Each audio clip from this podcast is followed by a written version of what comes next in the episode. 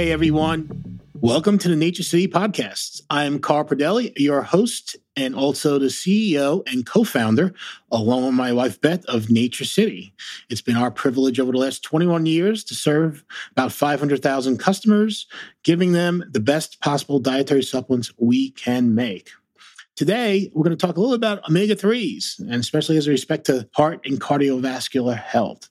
So let's jump into it. So here's a question Can the omega 3s we get from plants give us the same heart health benefits as omega 3s from fish? Well, that question was the subject of a clinical study recently completed by researchers from Denmark, and we're going to review those findings in a moment. First, let's set the stage. As you may know, omega 3s are good fats, also called polyunsaturated fatty acids, and can't be made by the body. So they have to be obtained through diet.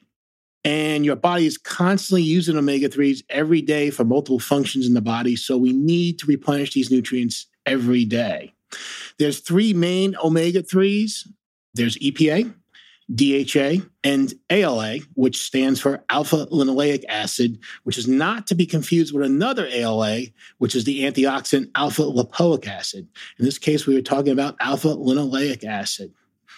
So, as you may know, the best source of EPA and DHA is seafood. My two favorites are salmon and trout, and I actually want to share some insights about that later because not all salmon is the same.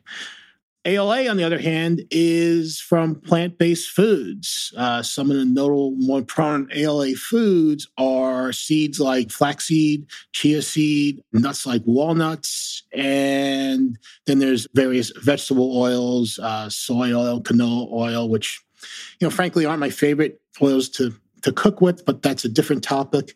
But, you know, very much a prominent part of American diets. So, about 54,000 adults were recruited by researchers from the Aalborg University Hospital in Denmark. And I apologize if I pronounced that incorrectly. And the first thing they did was really give them food frequency questionnaires to track and identify their omega 3 intake. I mean, this method isn't perfect, of course, but when you have this many people in a study, you know, it does give you some good insights. And they did next is really track them over the next 13, I think it was about 13, between 13 and 14 years, and just monitored cardiovascular health. And so what did they find? They found that those with higher EPA and DHA intake, well, that was associated with much better cardiovascular health. However, no beneficial association was found between intake of ALA, the plant omega 3, and cardiovascular health. So does that mean you know, ALA is bad? No, but it's not likely to help you much when it comes to heart health. But it does have its role in the body. ALA actually converts to DHA and EPA in the body. But the challenge is this conversion is really small. I've always read it's between one and three percent. So basically, if you take if you have a thousand milligrams of of ALA intake in a day, you know, between 10 and 30 milligrams, that will be converted into DHA and EPA. However, more recently, it, it suggests that it's actually closer to 1%. So again, not going to help you much with respect to getting adequate EPA and DHA intake. So really, if we're looking for those heart health benefits, you really have to focus on the EPA, DHA uh, to again get the uh, what the health professionals call the cardioprotective properties of DHA and EPA. So, I mean, if you want to impress your doctor at your next appointment, you could say, Hey, doc, I'm going to get more omega 3s from fish because I'm really interested in the the uh, cardioprotective benefits of or properties of EPA and DHA. And uh, you know, I hope he or she will be impressed. I mean, they should be. So, how much EPA DHA do you need for heart health? To answer that question, it may help to give a little background. You know, EPA and DHA actually weren't identified until like the 1970s, which, you know, it's not like that long ago, at least to me.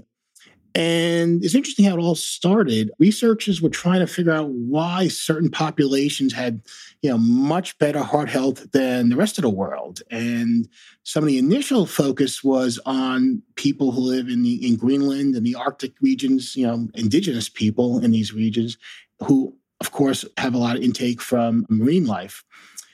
And that was where the whole theory of the omega 3s may be providing benefits with respect to heart health and cardiovascular health. That's where kind of kind of all originated.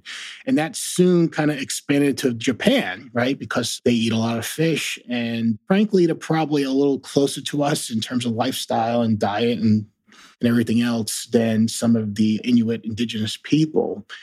What also made Japan interesting was they have a relatively high rate, at least uh, compared to the United States, when it comes to smoking and alcohol drinking, which aren't necessarily aligned with uh, good heart health.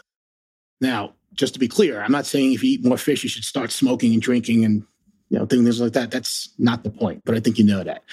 So it was kind of found that, and this number is about 12 years old since the last time I looked it up, but I don't think it's changed much. So the average Japanese person gets about uh, 850 milligrams a day of EPA and DHA, the, the fish derived omega 3 fatty acids. Um, what do you think we get in the US? Well, it's only about 100 milligrams, right? So they get 8.5, roughly 8.5 more EPA, DHA than we do. And, you know, it probably explains, at least in part, why they seem to exhibit a lot better cardiovascular and heart health than we do here in the United States. Actually, before we even get into that, you know, I there's a lot. So you may say, oh, geez, I guess my target is 850 milligrams a day or 1,000 milligrams a day, which, by the way, is the common benchmark you see a lot. And, you know, I'm not sure that's good enough to make an assessment for you.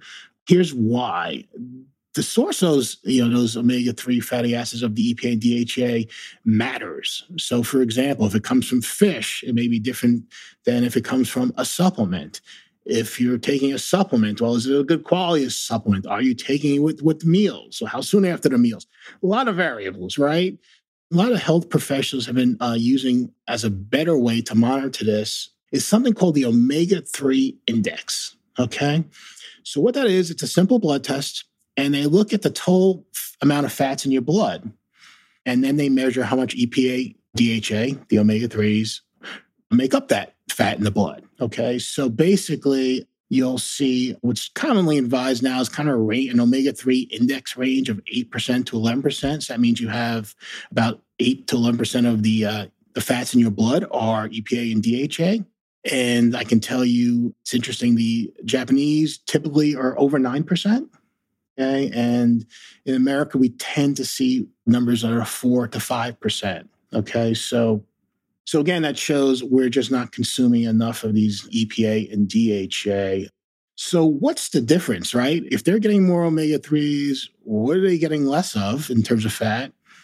And what are we getting more of in terms of fat? And this is an interesting part of the story too, because the difference is the omega 6 fatty acids. Okay. That that accounts pretty much for almost all the difference. And omega 6s, again, very important for your health, do a lot of good things. But when you have an abundance of omega 6s in your diet, it tends to have a pro inflammatory effect in the body, okay, which is not something we want. Counterbalance to that is the omega 3s, which work in the opposite direction and really help you maintain a healthy inflammation response. So we get a lot of omega 6s in our diet here. It just again comes from a lot of oils we use in cooking, meats, chicken, you know, have omega 6s. And by the way, that's one reason we want to maybe consider using grass fed beef or free range chicken because you'll get less omega 3s. Okay. So we basically get about 20 times more omega 6s in our diet than omega 3s when target range should be more like you know, five times. Okay. Some some people might even say less than that, but let's use five times. So, you know, to bridge that gap, you know, probably takes a combination of reducing your omega 6 intake while also increasing your omega 3 intake to get that ratio more in line. Okay. I want to tell you about an interesting study I think that underscores what we just talked about here. This study was sponsored by, I think it was done in 2008, and it was sponsored by the National Institute of Health, you know, our government, as well as the Japanese government. And they used university researchers from both the United States and Japan. And they focused on men between the ages of 40 and 50. Okay. And they basically had three groups. They had 300 Japanese men. They had 300 Japanese American men, so they were living here in the United States, and they had 300 Caucasian men also living here in the United States. Obviously, they chose, I think they chose the Japanese American men just to see if there were any genetic factors that might be influencing cardiovascular health. So then they did three things with them. Okay, they looked at three things. So basically, the first thing they did was they did a full assessment of the fats in the blood. They looked at all the omega 3s, the omega 6s, saturated fats, trans fats, you name it. They also did you know your normal blood work that you your doctor probably does, measuring cholesterol and blood sugar, C-reactive protein, which is a, a, marker for inflammation. You know, took blood pressure, all, all normal metabolic stuff that uh, you, are probably familiar with. And the third thing they did is they just assessed artery health of these men on all the groups. So what did they find? Starting with the fat concentration, you know, as you'd expect, the Japanese men living in Japan had a very high omega 3 fat content in their blood. The number was um, in excess of 9%. The Caucasian men were, you know, in the 4% range, and the Japanese American men were kind of in the 5% range. Okay. So clearly assimilating into American culture and probably eating more of an American diet had, you know, had the effect uh, where they didn't quite have the, the omega 3 content in their blood as the folks in Japan of the same ethnicity. So again, what was the difference, right? The men living in Japan had about four to five percent more omega threes in their blood. What was the difference?